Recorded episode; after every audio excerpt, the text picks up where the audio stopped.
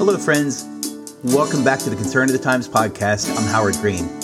And today we have a very important subject to talk about with all the geopolitical tension in the Middle East and the situation with Israel. Uh, before we get started, I want to remind you to please subscribe and rate and like our podcast. Uh, let's not waste any more time and we'll dig right into the uh, subject matter. Glad you're with us today. What I wanted to discuss today is a topic I'll call the time to act is now. And the reason why I say that is looking at the events on our globe in the world in just the past 10, 12 days, uh, ever since Saturday, October 7th of 2023, um, I would say the prophetic clock, the things that are happening in this world have really begun to accelerate uh, um, time uh, until we get to Jesus' return. The uh, Israeli Defense Force did a screening of a lot of the uh, Hamas video. Some of them were GoPros. There was security video. Uh, there are cell phones that have been seized. There's even audio that has been seized. And they did it in a very deliberate attempt to try to show the Hamas savagery and combat the narrative that you've seen with demonstrations and in much of the media uh, that Israel is the aggressor. Now, most of what we saw today, we can't show you simply because it's too horrible. Uh, but I can tell you some of what we saw dash cam video of Israelis being ambushed in their cars. Uh, we saw a girl hiding under a desk. She was discovered and executed. Israelis huddled in a safe room who were massacred in the safe room. There was a father and his two little boys who uh, tried to seek shelter in their bomb shelter. The Hamas attacker threw a grenade into the shelter. The father was killed. The two little boys survived. It looked like one of the little boys uh, lost an eye. They both screamed for their father and they screamed for their mothers. Um, the attackers took selfies with a truckload of wounded hostages as they drove back to the Gaza Strip. The IDF even released a phone call in which one of the attackers called back to his parents and bragged that he had killed 10 people and they should be proud because their son is a hero. Here's the IDF spokesman. It wasn't sporadic freedom fighters fighting as a welfare organization. That's how Hamas portrays themselves to the world. But what you saw here today is brutal, ruthless tactics. There's growing concern in Washington about a wider war starting in the Middle East. The U.S. has already sent warships and troops to the region and is now deploying more air defense missile. So, West Asia is like a tinderbox right now. Multiple stakeholders, heavily armed, and not shy of using force. It is a volatile cocktail of violence and politics. What could make it worse? Try Chinese warships, because they're already there, six of them. The PLA, the Chinese army, has sent six warships to West Asia. It's not clear when they arrived, but last week they made their presence known. And let me discuss first what I think about October 7th, um, 2023. Just a week and a half ago, you had over a thousand or more barbaric men cross the border, left the Gaza Strip into Israel, and hit uh, several kibbutzim, uh, several villages, and even some larger towns with, I think up to now we're up to over 6,000 rockets, but that day it was like 2,500 rockets, RPGs, things like that. Uh, the rocket fire was continuous. So these men crossed the border. They, they were on uh, in trucks, motorcycles, paragliders, and they had one goal when they got into Israel, and that was to destroy innocent lives, to kill innocent people, moms, dads, little girls, little boys, teenagers, infants, the elderly, in the most barbaric ways. I mean, things that were done to humans that you shouldn't even have to think of or speak of, but they were done to these uh, dear Jewish people. And it's a nightmare to even go there and to consider what had happened in your mind. But it, the fact is, it happened. We can't look away. We can't pretend these things happened. Why? because they have an enemy that wants nothing more than to destroy them. They don't want land, they don't want peace, they want to destroy the Jews. And I say this as a Christian and as a friend uh, to Israel. Um, we need to stand with Israel. We need to stand with the Jewish people. Um, our hearts are for them. We love them. Uh, we pray for the peace of Jerusalem.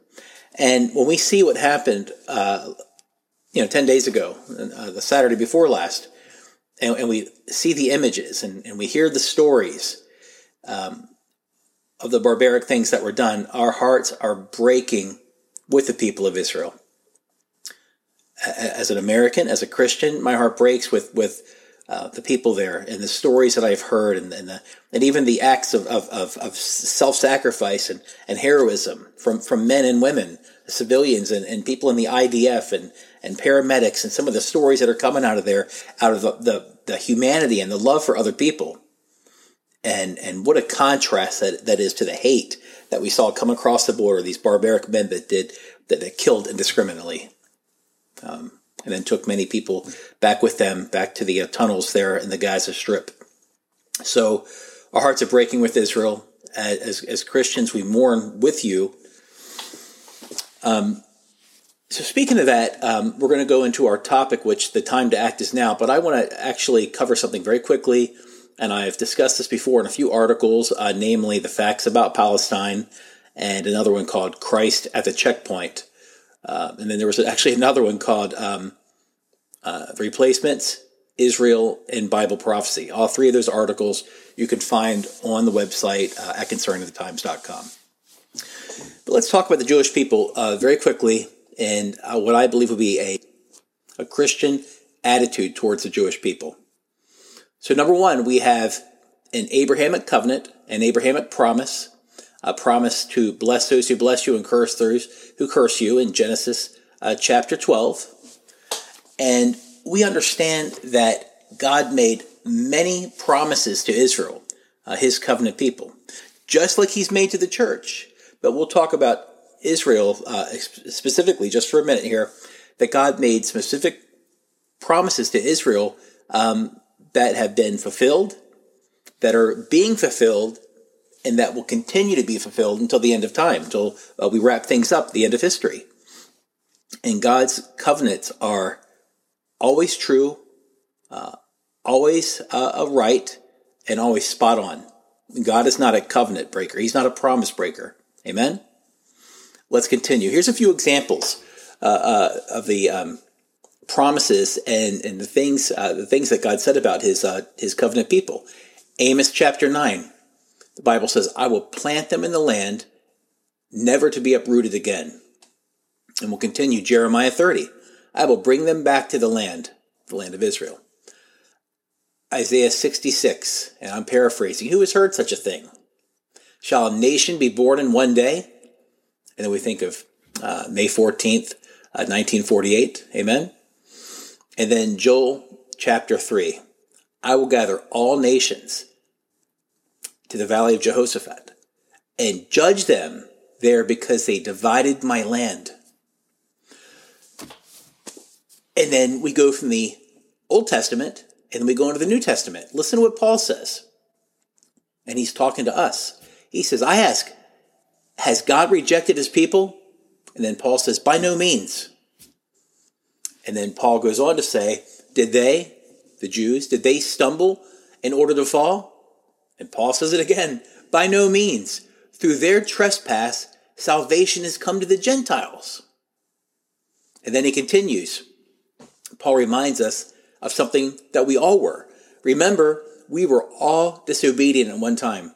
And then Paul says, just as you were disobedient, they, the Jews, have been disobedient in order that by the mercy shown to you, they may also receive mercy. So this is how Paul speaks of um, his brethren, the Jews, in the New Testament. We have the prophets in the Old Testament. We have Paul and, and, and, the other apostles speaking about Israel in the New Testament, namely Paul in Romans chapters 9, 10, and 11. And I would really encourage you to study those chapters very carefully. And here's the thing God spoke to his prophets, and he spoke to us uh, through uh, them as well, and from the uh, epistles, uh, you know, letters to uh, the church at the time and to us. And here's the thing since they were in Israel in the Old Testament and the New Testament, Paul mentions them in God's plan. And here's my question If Paul speaks to the church about Israel and the Jews, and the prophets do the same. And we have this continuum on through history, and we get to now. Who are we, collectively, as Christians, who are we to say that the church or we have replaced Israel? I can hear Paul saying right now, by no means. You know, we're grafted in, um, but we can't. Um, we, we can't despise the root. We can't despise the, the, the, the original branches. We're grafted in. Amen? The reason I say this is because um, I know in many Christian circles, or I would say in some well known Christian circles, there are some Christians who believe that the church has replaced Israel. And we know that as supersessionism, or as we call it, um, replacement theology. And here's the problem with that it's just not biblical. I mean, again, you don't have to be a Bible scholar or a preacher to read Romans 9, 10, and 11 and say, oh, God is not finished with Israel. And then you continue on and go into Revelation uh, chapter 5 forward, and you realize, oh, no, God is not done with Israel. The reason I say this is because I've heard it said several times, I mean, several times, um, including through some well known teachers, and also in some churches that I've attended, unfortunately. Uh, I'll give you an example. Um, this is a long time ago, maybe 10 years ago. Uh, during the time there was some uh, problem problems with Israel at the border and Hamas and Hezbollah. Some things were going on. This was after um, I think the uh, second Intifada, uh, but there was some static there, and so we had sort of a, uh, a, Sunday question and answer time at this church I was attending at the time. Gentleman gets up, thinking about the election that was coming up between uh, President Obama and Senator Mitt Romney, and the guy and I'm paraphrasing, this is a long time ago, but he asked the question as a Christian, what about Israel? How do we consider Israel in this election coming up, and how do we pray for Israel? And then uh, one of the pastors on staff at this church said, Well, you know, blah, blah, blah. I said a few things and said, Well, we believe that this Israel is not that Israel. That, that this Israel that's in the land now is not that Israel. And I thought to myself, and I say it again, how unfortunate that something like that could be said at what is supposedly a solid biblical church. It can't be that biblical if you make a statement like that. Um, and I heard another brother, another friend, um, say uh, a while back that, and I think this is very true watch someone's eschatology if their eschatology is flawed, then oftentimes that's reflected in their theology. So, in a nutshell, twisted eschatology, the study of the end times, reveals itself through a lot of twisted theology. And I would say that's right. And vice versa, too. You got bad theology, your eschatology tends to be messed up as well. I'm not talking about uh, disagreeing on the timing of the rapture or, you know, speculating about this or that or, or peripheral issues. But I'm talking about some of the larger aspects of eschatology. Yes, there will be a rapture. Yes, we believe in the premillennial uh, coming of Jesus. We believe in a literal thousand year reign of Jesus on this earth. Some of these larger aspects of eschatology, of Bible prophecy, end time Bible prophecy teaching that we could say, oh, yes, absolutely. But when people get that wrong and say things like, well, this Israel is not the biblical Israel or that Israel, you got to question a lot of other things. And more often than not, you can go to some of these churches and see that their theology is off. May not, it's not terrible, but there are some things that just aren't right. And it shows in their evangelism and discipleship and, and right on down the line. But that's another subject for another day, and we've covered that in the past, actually. But no, we believe that this Israel that's in the land today, and the Jews there, this Israel is that Israel. See, here's the thing. I, I look through Bible history. I look at the Old Testament, look at the prophets. I look at the epistles that, that were written to the church. And I'm, uh, if this Israel is not that Israel, I'm saying, well, where's the break? Because it wasn't when the Jews were taken out of Israel by Nebuchadnezzar in 586 BC because he went back to the land. And it wasn't when Jesus was in the land, he talked about Israel and never have I found such faith in all of Israel. Uh, prior to AD 70, when the Romans uh, destroyed the temple and, and took the Jews away. So, when was it? When did this Israel stop being that Israel? Well, friends, that just makes no biblical sense. God has always had his hand and a plan on the Jewish people and the nation of Israel. And miraculously and, and, and through impossible odds, after 2,000 years and a, and a almost forgotten language, has God brought Israel back to the land, the Jews back to their promised land.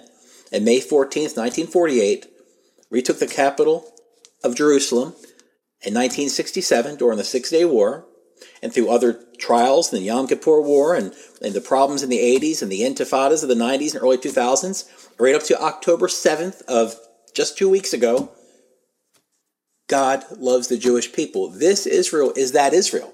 And friends, the promises of God, the covenant of God is always yes and amen. These things are continuing to be fulfill- fulfilled at a rapid pace. And as far as God's heart for the Jews and Paul's heart for the Jews, when he spoke about them, listen to this. This is Paul's heart, the Apostle Paul, and God's heart for the Jews. And really, it should be the desire of every Christian that loves the Lord and loves other people. Here's God's heart for the Jews. This is what Paul said My heart's desire and prayer to God is for them that they might be saved. That's it. As a believer, that is my heart for the Jewish people and for Gentiles, for everyone in this world. It is my heart's desire, and my prayer that they might be saved. Amen? So, how is this done? It's done like it is for every, every person on this planet. And here's the thing the Bible says if you confess with your mouth that Jesus is Lord and you believe in your heart that God raised him from the dead, you'll be saved. You'll be saved. You come to repentance, you bow the knee, you acknowledge your sins, that I'm a sinful person, that I need God in my life. The only way to have God in my life is to come through his son, Jesus, who atoned for our sins on the cross. If you confess with your mouth Jesus is Lord, and you believe in your heart that yes, God did raise him from the dead, the Bible says you'll be saved. So, that's our heart for the Jewish people. That's our heart for all people. But let me say this in closing before we move on to the time to act is now is this. As believers, as, Christians, we stand with Israel. Our heart breaks because of what happened a week and a half ago. I hope and I pray, and I've prayed uh, for the peace of Jerusalem, for a quick closure to the problems that they're dealing with there, that the hostages will be rescued, that the perpetrators, the evil people, would come to justice and would be neutralized. They wouldn't be a threat anymore to innocent people. And that Israel could dwell securely in that land. And isn't that the isn't that the theme of this book, really, from Genesis 12 all the way to Revelation 22? That they could dwell peaceably in the land, and they will be his people, and he will be their God. That's that's the Lord's heart, friends, and that's should be every Christian's heart. And yes, our heart breaks uh, for the innocent people that are caught in the crossfire, and and some of the people uh, that are in, in the in the in the Gaza Strip that can't get out because Hamas won't let them out. I mean, our heart breaks for those um, people and, and, and women and children too. But friends, we have to look at what happened on October 7th and understand that Israel was attacked. They didn't go to war because they wanted to go to war. They went to war because, as at the count now, I think it's 1,700 of their citizens were brutally murdered. So, let's continue. Why do I say, and this is extremely important, I think this is one of the most important podcasts and videos that I've made. The time to act is now. And what do I mean by this? Well, dear friends, we're close to the end. I mean, Bible prophecy is being fulfilled every day. And here's the thing you read Matthew 24, you read uh, Mark 13, Luke 21, all cover the Olivet Discourse. That's when Jesus went up to the Mount of Olives, and the disciples went to him privately, you know the story, and said, Master, Rabbi, teacher, tell us when will these things be? When will be your coming? And what will be the sign of the close of the age? And of course, Jesus goes through um, he gives them a, a, long discourse on things that'll happen just prior to his return. It's called the Olivet Discourse, written, uh, spoken, and disciples on the Mount of Olives. Matthew, read it yourself. Matthew 24, Luke 21, and Mark 13. They all have their um, coverage of the uh, what Jesus' words were on the Mount of Olives to the disciples when he said, they said, asked him, "What were be the signs of your coming?" And we know what Jesus said: wars, famines, pestilence, earthquakes, um, spiritual deception. He says many times. But here's the thing. Again, like all signs in the Bible, Jesus compares these things uh, uh, to birth pains. As he speaks of the signs of his coming here in the Bible, he compares those signs to birth pains. These are labor contractions that a woman will go through prior to birth. What happens as time of the birth gets near, we have contractions with greater frequency, becoming closer together each time, closer together until the baby appears. Same way, we have not only closer together, but we have an increase in severity. We have an increase in intensity. Anybody that has been in a room with a woman giving birth knows what I'm talking about, right? I mean, frequency and severity.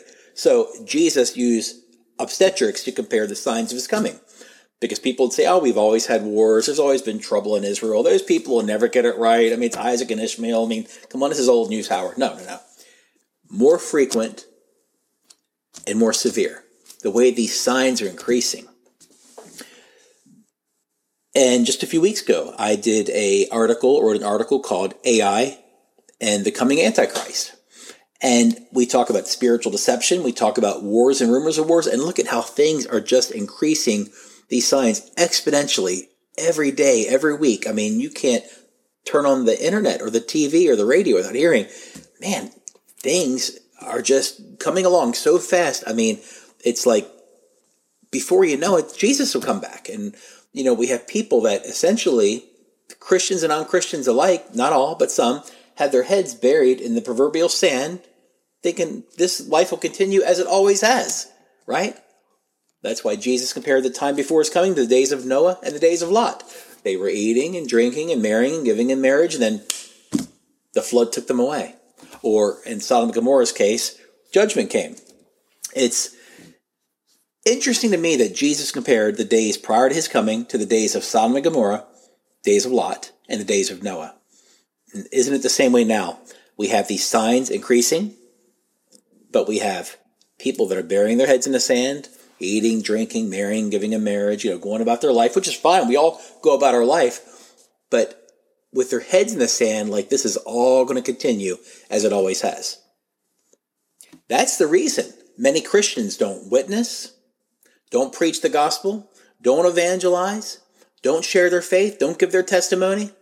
And if some, and, some of them, the, some of them that do, they do it with such tepidity and such, um, uh, just oh shucks, I'm, I'm, gonna I'm gonna apologize, but I want to tell you about Jesus, but I you know I don't want to offend you. I mean, friends, what are we doing? We know that in, in history we are this close to the Lord's coming. Now, having said that, I look at what's happening in Israel now. I look at some of the implications of this. I read Ezekiel 38 and 39 about the war that's coming to Israel, the Gog Magog war. And I read um, Isaiah 17 about the burden of Damascus and Damascus ceasing to be a city. It's been a continuously inhabited city for close to uh, 4,000 years now. One of the oldest cities in the world. Always inhabited, always a city. It's never ceased to be a city. And now we have uh, someone in the uh, Israeli cabinet, I believe, someone in their intelligence division saying, you know, such and such happens, we're going to level, we're going to obliterate Damascus. It's amazing to me the times we live in. It's amazing to me. And again, going back to Ezekiel 38 and 39, friends, never in our lifetimes, never in the history of the world have we had all the players um, on the stage of this world making statements that would only fit in that kind of scenario. We got Erdogan in Turkey, um, certainly on the Palestinian side, on, on, the side of Hamas, and on the side of the you know the the, the, um, the people that want to basically um, wipe Israel off the map. We have Iran and the mullahs and the, and the, and the Republican Guard, they're the people that are just itching to get into a fight with Israel. I just said it today. They said, uh, you know, uh, basically they're going to open up the gates of hell. Um, and that there'll be a great seismic activity in Israel, meaning, I guess, some kind of weapon or something like that. And then we have, of course, and this is ominous, we have the Chinese getting involved. They're making their statements that Israel should basically uh, go about a ceasefire now and, and essentially uh, tamp it down. Um, and then I think the most ominous of all is we have Russia uh, via Vladimir Putin um, saying very provocative things. Uh, basically, that Israel should they should have a ceasefire and that uh, they're warning third parties, I think namely the United States and others, not to get involved. Um, and then we read Ezekiel 38 and 39, and we know that there's a time coming when there'll be a, a evil axis uh, consisting of Turkey, um, of, of, Iran, certainly, and of Russia uh, attacking Israel, coming down from the north. Um, this, this evil coalition against God's people, against God's covenant land. So, having said that, am I saying that in the coming days and weeks, this is going to lead to a Gog Magog type Ezekiel 38 39 war? No, I'm not saying that. I'm not a false prophet. I'm not going to say, Thus saith the Lord, this is exactly what's going to happen. But what I am saying is this never in my lifetime, uh, never before now, have we had all the people, all the players on stage to see that these things are going to happen. Friends, it could lead to that. I mean, we could see certainly see things accelerate to the point where Israel has to hit back, take care of the Iranian proxies in, in Syria, hit Damascus, level Damascus, fight back, have Iran get involved, and possibly because of Syria and Iran, have Russia get involved. Is this going to be that? I don't know. Is it leading to that? I believe it ultimately will. It's got to come. I mean, it's in, in Scripture. It's going to happen sooner or later. And the way things are happening now, this is conjecture on my part, but I believe it's going to be sooner. The way things are accelerating, not just on the geopolitical end and all the troubles that we're seeing, but like I mentioned before with AI and and and ChatGPT and all the things that are happening, all the deception, all the spiritual deception that are coming. We want to rewrite the Bible, and the, the Chinese want to rewrite the Bible, and and um, people that that do uh, that handle um, AI technology want to have a new Bible, a Bible that will include all Gutenberg religions. printed the Bible in the middle of the 15th century. The, the, the, printing press printed as many copies of the Bible as Gutenberg instructed it, but it did not create a single new page. It had no ideas of its own about the Bible. Is it good? Is it bad? How to interpret this? How to interpret that? Um, AI can create new ideas, can even write a new Bible. We, you know, throughout history, religions dreamt about having a book written by a superhuman intelligence, by a non human entity. Every religion claims our book, all the other books of the other religions, they humans wrote them. But our book, no, no, no, no, no. It came from some superhuman intelligence. In a few years, there might be religions that are actually correct that just think about a religion whose holy book is written by an AI. That could be a reality in a few years. Um, we're in very dangerous times. Never before has it been like this. So, am I saying this is the very end and Jesus is coming back momentarily? No, I'm not saying that. But I do believe this as we discern the times and the seasons that is coming is at the door. That the rapture is at the door because spiritual deception is rampant. The Middle East is a tinderbox. And friends, we have little time. The time to act is now. So, what do we do? If you know Jesus, what do we do right now? If you understand prophetically the time that we're in and how close we are to the Lord's soon return and to the rapture, friends, you would be doing, and I'd be doing, and I'm going to do everything in my power to tell everyone I know and everyone I don't know that Jesus is coming back. They have to repent and get right with God. There's little time left, and to call out to Him, explain the gospel to Him. Take them through what's happening in the world now and say, listen, it's never been like this. The Bible predicts these things. And now we have all the players over there now prophetically and, and tell them, plead with them, Come to Jesus. Get your heart right. Confess your sins. You know, God's not going to come back like a cosmic Santa Claus and wink and say, okay, everything's great. Let's all go to heaven now. There are people on his right hand and people on his left hand, people that are in, people that are out, sheep, goats. And it's our job right now as believers to do everything we can to go out and compel people to come in. In this little bit of time left, while we still have daylight left, we have to be about the Lord's business. Amen? Let me read something for you real quick out of Mark 13 32.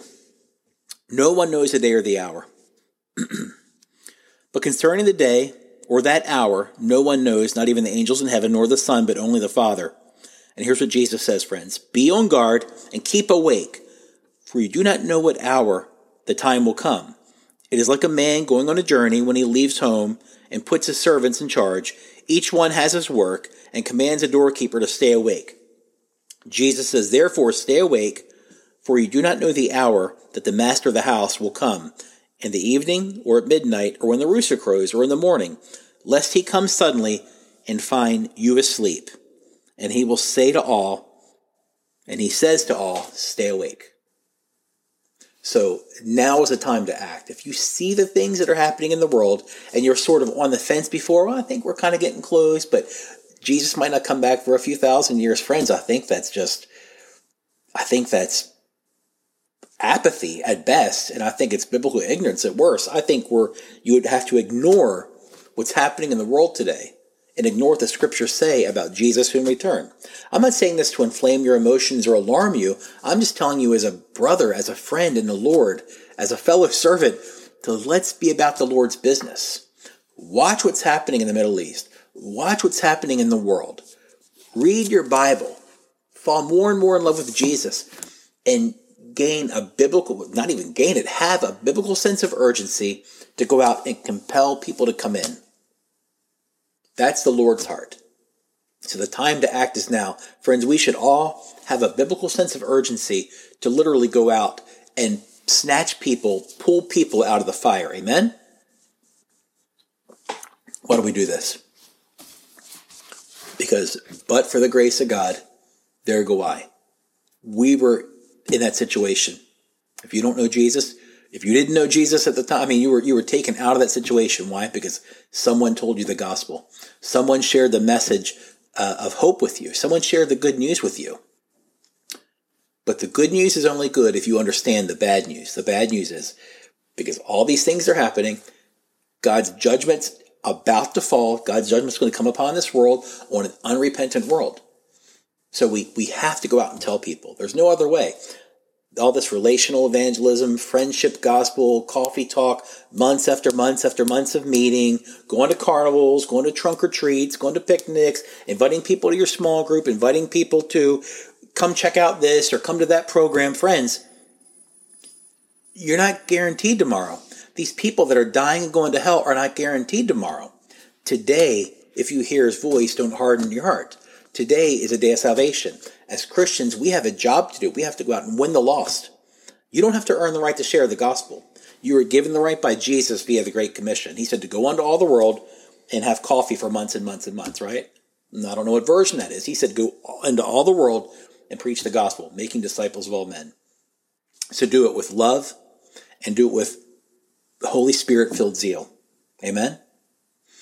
If you're not a Christian and you happen upon this video or this podcast and you've heard the things we're talking about and maybe you're frightened and perhaps you could see the things that are happening in the world and say, yeah, I mean, this is crazy. The things that are happening in the Middle East and, and uh, all the things that are going on and one group saying one thing, another group saying another. And, and here in my country, there's a lot of upheaval and there's, there's, um, uh, economic distress and distress in my family and I don't know what I'm going to do. And, but I see what's happening over there. And frankly, it scares me. Well, friends, this message is for you too. I want you to consider the words that I said. I want you to read your Bible, especially the Gospel of John, so you can hear the words of Jesus and see them for yourself and understand what I'm talking about. And then look at the world today and understand that this is winding down. That these days we're not going like this forever. We're going to reach a crescendo, an inflection point, a boiling point, when eventually Jesus is going to come back either as Savior for people or for their judge. And that depends on what you do with Jesus right now. And if you don't know him as your Savior, I would plead with you. I would lovingly plead with you to repent. That means to change your way of thinking. That's a Greek word that's called metanoia. That means changing my way of thinking to think I was right. I'm going to do what I want to do. I'm going to do things my way and changing, taking a 180 degree turn and doing things God's way. God is right. His word is right. I'm going to live for Him now. I'm going to confess my sin. I'm going to ask Jesus to cleanse my sin and save my soul and make me a new person. I'm going to put all of my faith in Him. I remember what that man said on the, on YouTube or on the podcast. If I confess Jesus is Lord and believe in my heart that God did raise him from the dead, whether you're a Jew or Gentile, you'll be saved. And that's my hope for you, dear friend. So the time to act is now. God bless you. Pray for the peace of Jerusalem as we read in Psalm 122 6. And we'll talk to you again soon. God bless you. Take care. Bye bye. Thanks for joining us today, and we look forward to being with you again on the next episode.